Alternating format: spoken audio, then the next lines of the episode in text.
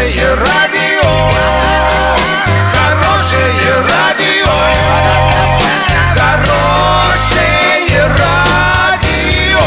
Радио Шансон. В студии с новостями Александра Белова. Здравствуйте. Спонсор выпуска магазин «Строительный бум». ИП Халикова РМ. Низкие цены всегда. Подробнее обо всем. Подробнее обо всем.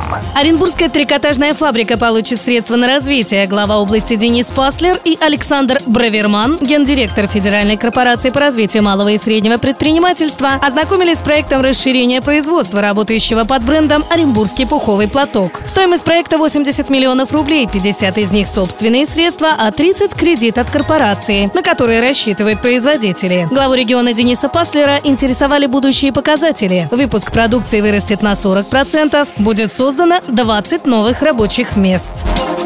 Объемы поставок дизеля из Москвы в Киев в августе снизились в два раза. Доля российского дизеля на рынке составит около 20%, сообщил представитель президента Украины Владимира Зеленского в Кабмине Андрей Герус в Facebook. При этом отмечается, что увеличились поставки из Беларуси, стран ЕС и с морских направлений, сообщает РИА Новости.